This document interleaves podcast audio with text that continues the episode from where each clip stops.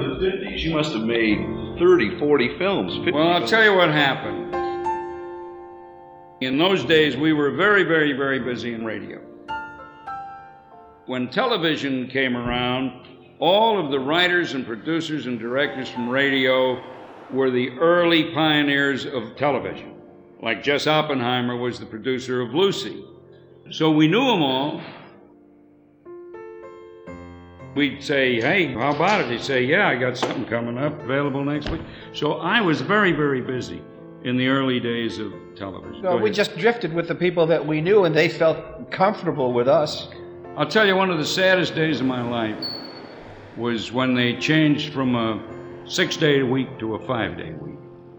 The early television shows, most of them would shoot for three days Monday, Tuesday, Wednesday, Thursday, Friday, and Saturday. Now, all of a sudden, there's a five day week. Now, you can't do two shows a week. You can do Monday, Tuesday, Wednesday, Thursday, and Friday. Now, the Thursday and Friday one's going to carry over to Monday. Now, you can't do Monday, Tuesday. Oh, boy, that was terrible.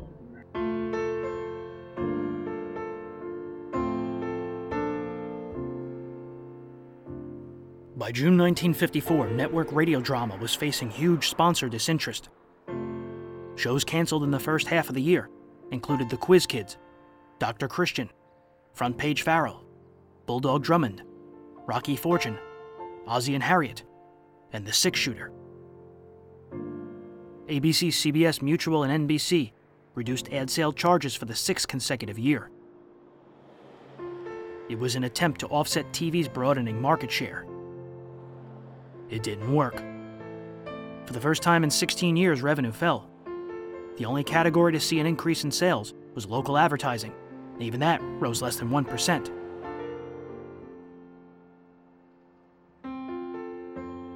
In 1948, radio's top show was heard by roughly 28 million people. In 1950, by 20 million. In 1952, by 14 million. And in 1954, by 9 million.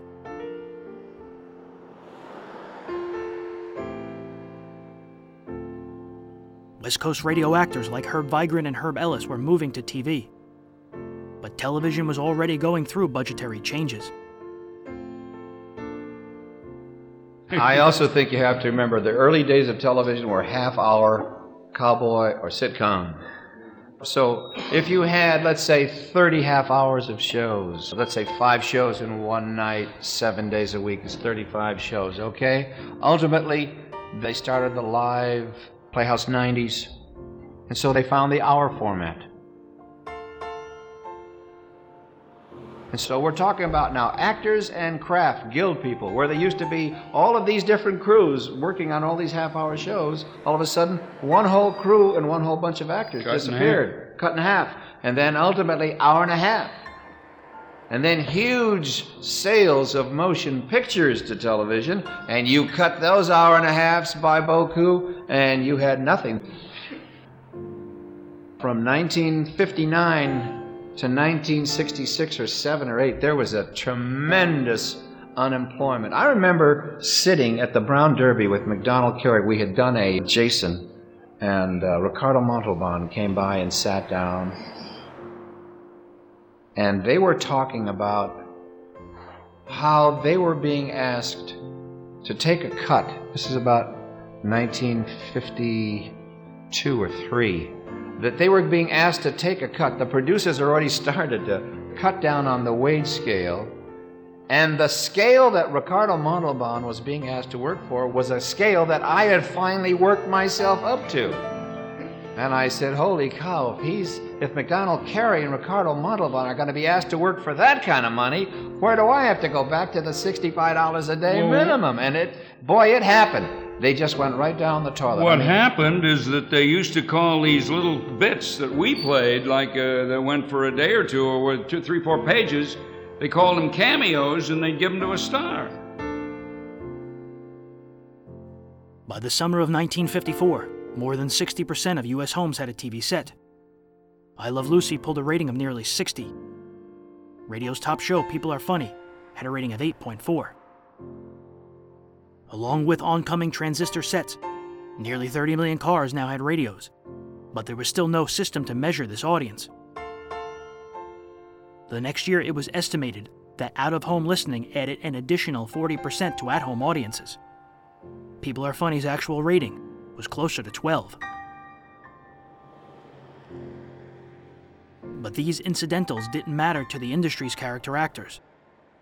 Network production habits were changing. More and more documentaries and news were airing from New York. More and more drama was airing from Los Angeles.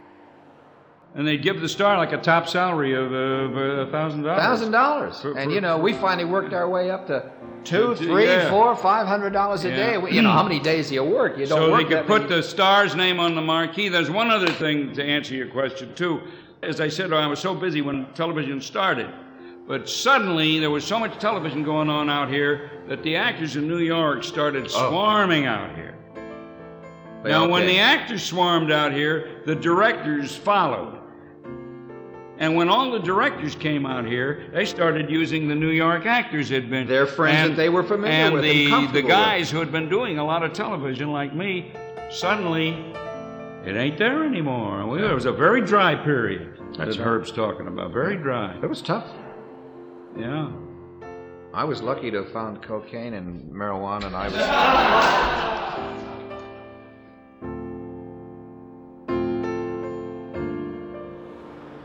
Things would be tougher by the end of the decade.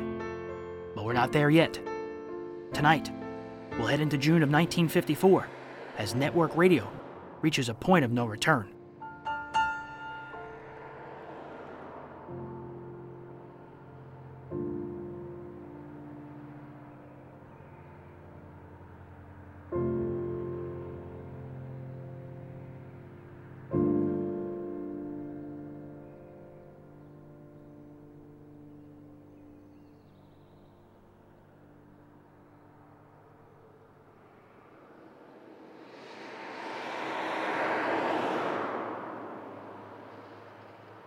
Welcome to Breaking Walls, episode 128.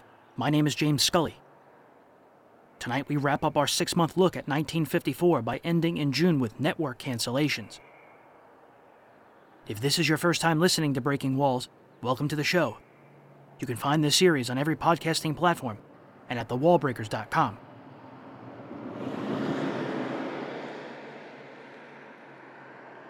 There's no opening song tonight, in honor of the men and women who couldn't make the transition to TV.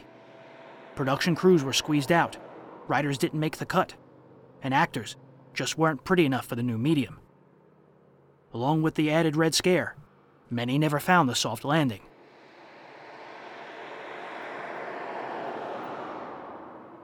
Join the Breaking Walls Facebook group to keep in touch with news, snippets, photos, and other additions to the podcast at facebook.com slash groups slash the wallbreakers. You can also support these shows for as little as $1 per month at patreon.com slash the wallbreakers.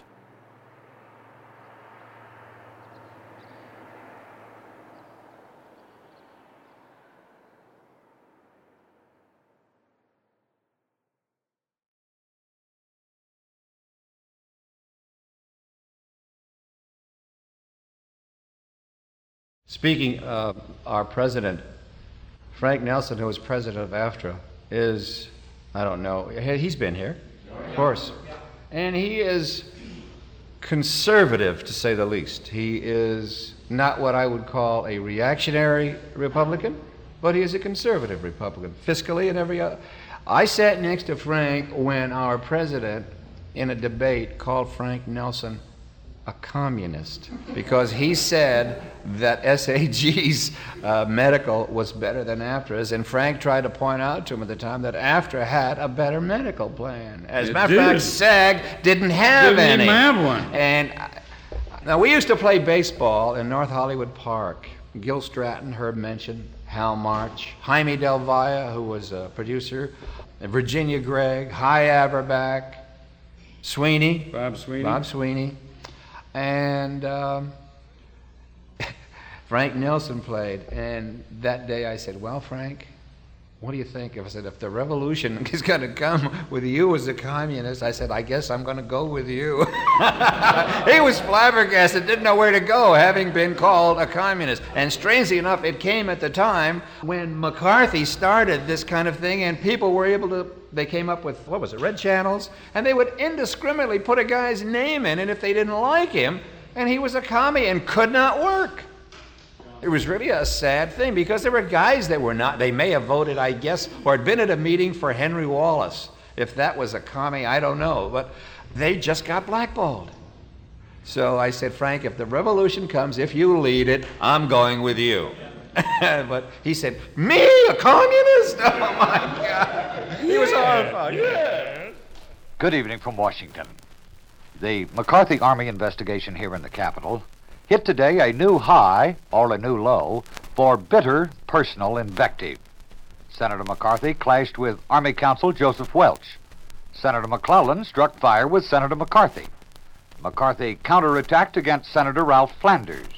And as the day ended, McCarthy held the floor in the Senate caucus room on Capitol Hill, demanding that all principals in this case submit to lie detectors. This after Welch had expressed what he called serious suspicions that certain documents produced by the senator from Wisconsin were phony. Well, again today, on the 24th day of the hearing. As June got underway, the Army McCarthy hearings dragged on. Richard Harkness from Washington reporting the highlights. This early focus was on the continued testimony from McCarthy attorney Roy Cohn, cross examined by Ray Jenkins. Was on the stand. Ray H. Jenkins was asking the questions. Mr. Jenkins went directly to one of the Army charges that Cohn threatened to get Secretary of the Army Stevens. You will recall, Mr. Cohn, that he testified that you said that if Schine went overseas, Stevens was through as Secretary I, of the Army. I heard him say that, sir. Did you not? No, sir. Did you say anything like that, Mr. Cohn? No, sir, and I've talked to, my recollection is I did not, and I've talked to Mr. Carr, who was sitting there the whole time, and he says I did not. Then you say that such a statement on the part of Mr. Adams is purely a figment of his imagination or has no foundation whatever in fact. I would say, sir, he is mistaken. He's mistaken. Yes, sir. And when he swears, as uh, is reflected on page 2606 as follows Yes, sir, that is right. I asked him what would happen if Schine got overseas duty. He responded with vigor and force. Stevens is through as Secretary of the Army. You say that didn't happen, Mr. Cohn? I say I have no recollection of having said that. I've checked with Mr. Carr, who is sitting right there, and he says I did not say it, sir. Well, now, Mr. Cohn, I'm not asking you what somebody else said uh, that you did or did not say. As I understood you a moment ago, you said that did not happen. Yes, sir. And as I understood your last response to my question, you said you have no recollection of that happening. I don't recall that having been happened. I don't remember saying that, and I have checked with the only other person in this world who was there, and he says that likewise he does not remember it being said and does not remember it having happened. As we get it then, Mr. Cohn, you're not here denying it of your own knowledge. Sir, I can come pretty close to that. I know, but uh, that pretty close is a relative term. Well- sometimes an inch means a whole lot, and, Sure, and sometimes uh, several feet mean nothing. sure.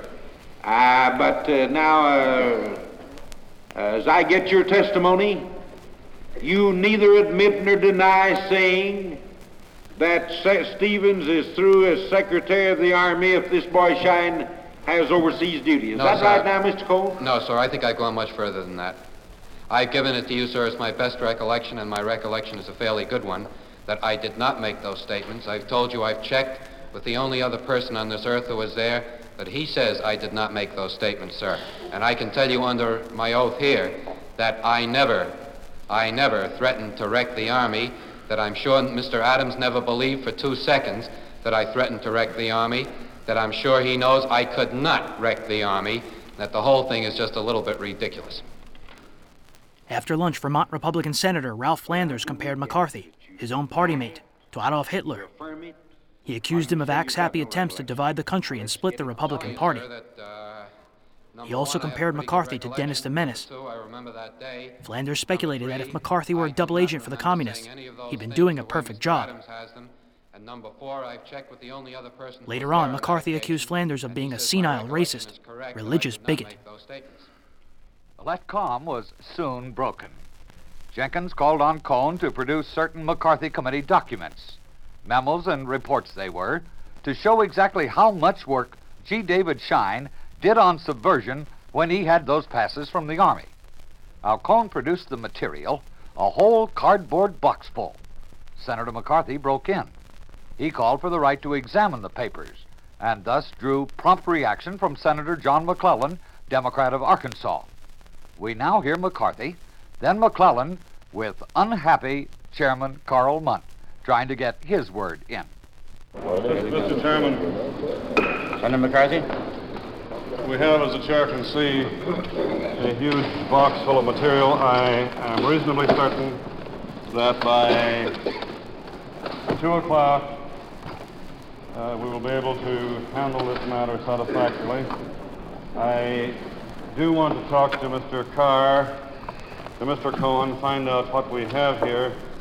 I told the chair I'd give him all the material minus the names of informants, and uh, it's impossible for me to look at that box of material and know whether or not there are the names of informants in it. I have, I have told, I have told my informants time and time again over the air that they, their names would not go to anyone who would try to punish them, try to get their jobs.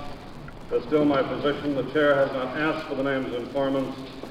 I hope that we can go through that and uh, perhaps with Mr. Jenkins and Sure. his staff and decide what is material, what is not. I hope we can answer that by 2 o'clock. Sir, I'd be very happy if Mr. Jenkins would work with us on it.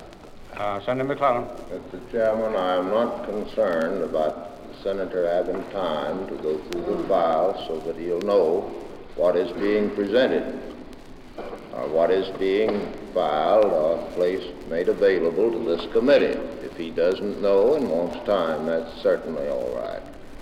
But I do want this, I want this understood, that anything filed before this committee, anything presented in response to this request or subpoena or whatever it is, this senator is going to look at it if he wants to. I don't want any misunderstanding about that. I say that to you, I mean what I'm saying, I want you to understand it. Now, I want to know when it's filed and when it's not. May I When it's filed, it's going before this committee as a part of the records of this committee, and this senator is going to see it. Now, if it's not filed, that's a different matter. But it- whenever it goes into the custody of this committee, this senator is going to look at it if he wants to, and I'm not going to May the ask chair- Senator may the chair- whether I can or not. May I the chair say- that. Uh, May the chair say that, uh, Mr. chair has, Chairman, the chair has, I think I got it the right, chair has the floor, then I'll call it. Chair has the floor. Like to answer that. May the chair say that any material received in evidence before this committee is received by the committee and is available to the committee members and to the staff of the committee. I don't know anything about what's in that box. I know what we asked for. Whatever we get is available, Senator McClellan, uh, to all of the Republicans and all of the Democrats and all of the members of our committee staff, of whom there are five. May I say to the Senator chairman? McCarthy. The chairman is speaking now as chairman of the special committee, and uh, he certainly has a right to. Uh, may I say, speaking as chairman of the investigating committee, that the senator from Arkansas will not get the names of any confidential informants that I have.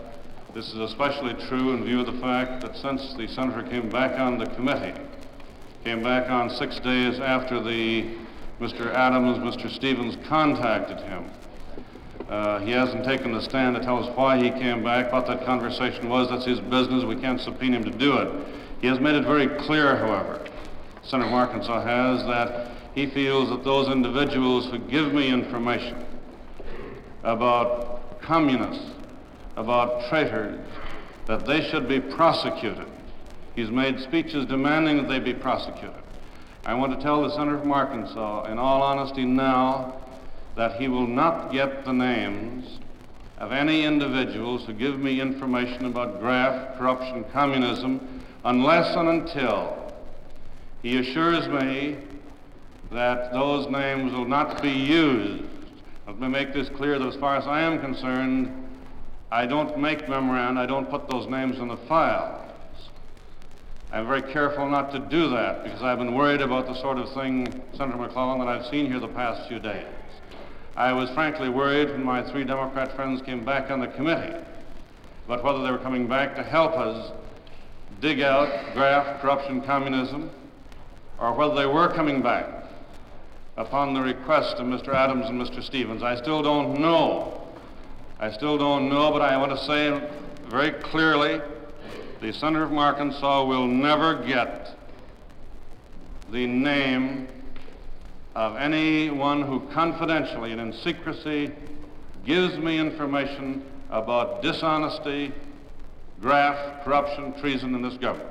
Just so that's absolutely clear. Mr. Chairman, Uh, may Senator I say to the senator from Wisconsin, I have never asked him for such names. His implication is false. Secondly, it's false when you imply by any language that you may have used here now, and when I was absent from this committee, that I wanted the name of informants to make public.